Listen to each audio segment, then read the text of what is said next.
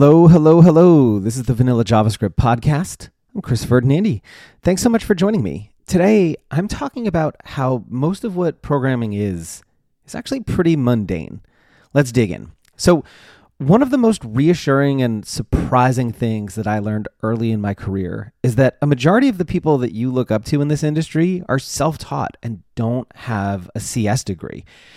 And I found that really surprising because so much of the um, like the the conference talks that happen are around people who seem to know a lot of like really deep stuff about how computers work and a lot of the interview process is around things like algorithms and solving these really weirdly complex problems um, so the thing that like really struck me was that just because a vocal minority of developers at those big tech companies all have PhDs in computer science doesn't actually mean that the typical developer does. And to be honest, most tech interviews evaluate people on things that have absolutely nothing to do with what we actually do every day.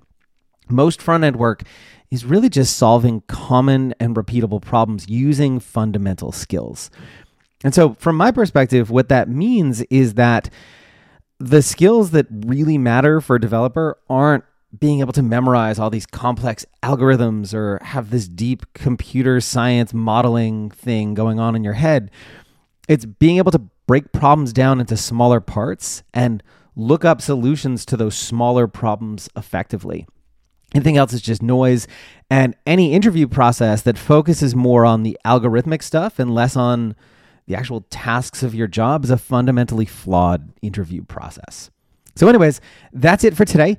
If you're ready to make this the year that you master JavaScript, I can help. Head over to gomakethings.com to access a ton of learning resources, including free projects and lessons, books, courses, workshops, and my daily developer tips newsletter.